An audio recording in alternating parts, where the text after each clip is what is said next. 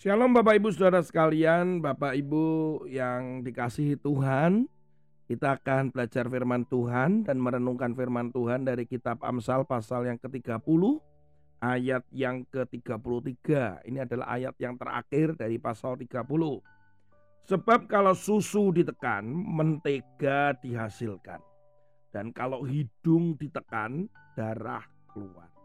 Dan kalau kemarahan ditekan, pertengkaran timbul. Ini saya mencoba untuk memahami terutama pada konteks kalau kemarahan ditekan, pertengkaran timbul. Ini yang membingungkan. Tetapi saya melihat dari versi yang lain yaitu dari versi firman Allah yang hidup. Dalam Amsal pasal 30 tadi ayat 33 begini sebagaimana susu yang diaduk menghasilkan mentega dan pukulan ke hidung menyebabkan pendarahan, demikianlah amarah menimbulkan pertengkaran. Jadi lebih clear bahwa segala sesuatu ada resiko. Setiap kita melakukan, coba kita melihat bahwa susu yang diaduk menghasilkan mentega. Ada resikonya. Ya kebetulan resikonya adalah perubahan bentuk susu tapi masih bisa dimakan, masih bisa dinikmati. Kalau demikian juga dengan pukulan ketika kita memukul hidung seseorang yang menyebabkan pendarahan. Ya. Dan kemudian kalau amarah ya menimbulkan pertengkaran. Dalam hidup ini kita penuh dengan segala resiko. Apa yang kita lakukan tentu ada akibatnya. Dan akibat itu mengandung resiko. Jadi segala yang kita lakukan, kita ucapkan itu pasti ada akibat, cepat atau lambat. Kemudian di belakangnya pasti mengikuti yaitu resiko. Bagaimana kita menghadapi resiko ketika kita benar-benar mau melakukan firman Tuhan misalnya?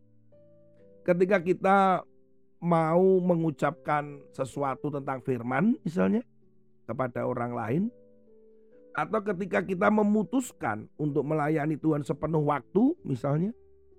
Jadi segala sesuatu itu ada akibatnya kemudian pasti ada resiko. Nah resiko ini yang banyak orang yang kadang meremehkan resiko karena resiko perlu dipertimbangkan masa-masa saudara ya. Apa pun itu. Ketika saya harus menyekolahkan anak saya misalkan memindah dari satu sekolah ke sekolah yang lain. Pasti ada akibatnya. Kemudian ada resikonya, ya pasti ada resikonya.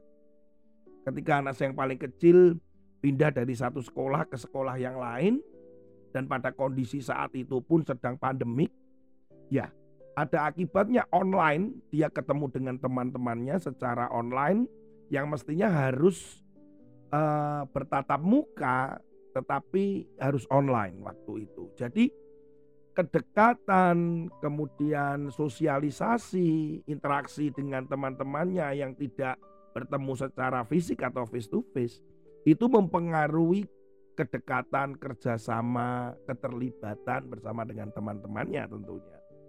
Itu adalah akibat ya resikonya ya dia menjadi kurang dekat lah dengan teman-teman. Dan ada banyak di dalam hidup ini yang kita itu melakukan sesuatu mungkin hanya berpikir tentang akibat.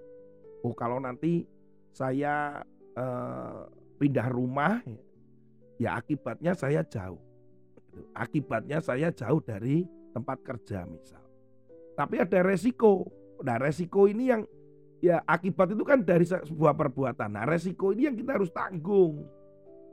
Contoh ya resikonya ya kita jadi harus bangun lebih pagi untuk berangkat ke kantor misalkan. Jadi kemudian harus ada ekstra kos karena bensinnya bertambah atau angkotnya bertambah. Kemudian anak juga jauh dari sekolah karena diantar bisa saja kemungkinan terlambat ya. Itu itu hal-hal resiko. Bapak Ibu sekalian saudara kekasih di dalam Tuhan. Ketika kita memutuskan menjadi pengikut Kristus pun ada akibatnya.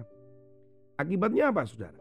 Akibatnya kita mendapatkan keselamatan. Ketika saudara percaya pada Yesus, saudara mendapatkan keselamatan. Dosa dihapuskan.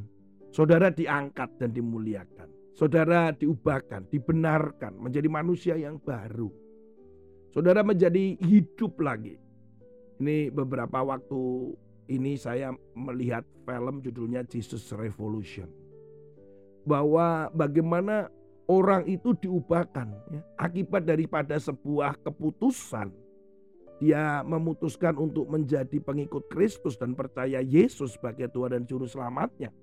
Dia mengatakan bahwa akibatnya saya mendapatkan keselamatan dan dosa saya dihapuskan. Tetapi ada resiko. Nah ini ada resiko. Kita ketika menjadi pengikut Kristus, jadi murid Kristus, jadi ada resiko. Resikonya apa? Bisa jadi kita akhirnya bisa dikucilkan di tengah keluarga karena kita orang yang minoritas. Atau mungkin kita tidak mendapatkan benefit atau kesempatan yang sama di tengah masyarakat atau pemerintah karena iman kita. Karena kita minoritas. Nah itu resiko. Ada pertanyaan begini, akibat kita mendapatkan keselamatan dan kemudian kita memiliki resiko itu. akibat saudara dan saya mengikuti Kristus itu tidak sebanding dengan resiko.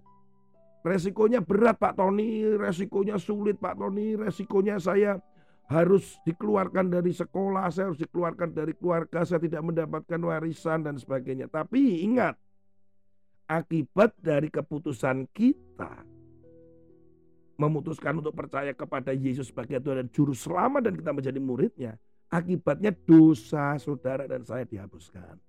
Akibatnya apa? Kita mendapatkan keselamatan. Akibatnya apa? kita bisa bersama-sama dengan dia. Keselamatan bukan hanya di sini, tapi untuk yang akan datang. Artinya kita bisa di sorga.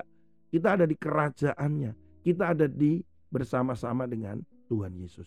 Jadi itu akibat. Akibat ini lebih besar daripada resiko yang harus kita tanggung. Mungkin ketika saudara menjadi Kristen, ya sulit bekerja, bisa jadi. Tetapi Tuhan tidak pernah menjanjikan demikian. Tuhan akan menjanjikan saudara menjadi cukup tetapi masyarakat, manusia yang lain tidak menyukainya. Membenci saudara, resikonya harus menanggung itu. Begitu. Jadi akibat daripada kita memutuskan menjadi pengikut Kristus itu lebih besar. Karena dosa dihapuskan, keselamatan kita dapat dibandingkan resiko ketika kita menjadi orang Kristen. Kita menjadi orang percaya. Saya percaya kita merenungkan baik-baik ini. Tuhan Yesus memberkati saudara dan tetaplah percaya dan menjadi pengikut Kristus yang sejati. Haleluya. Amin.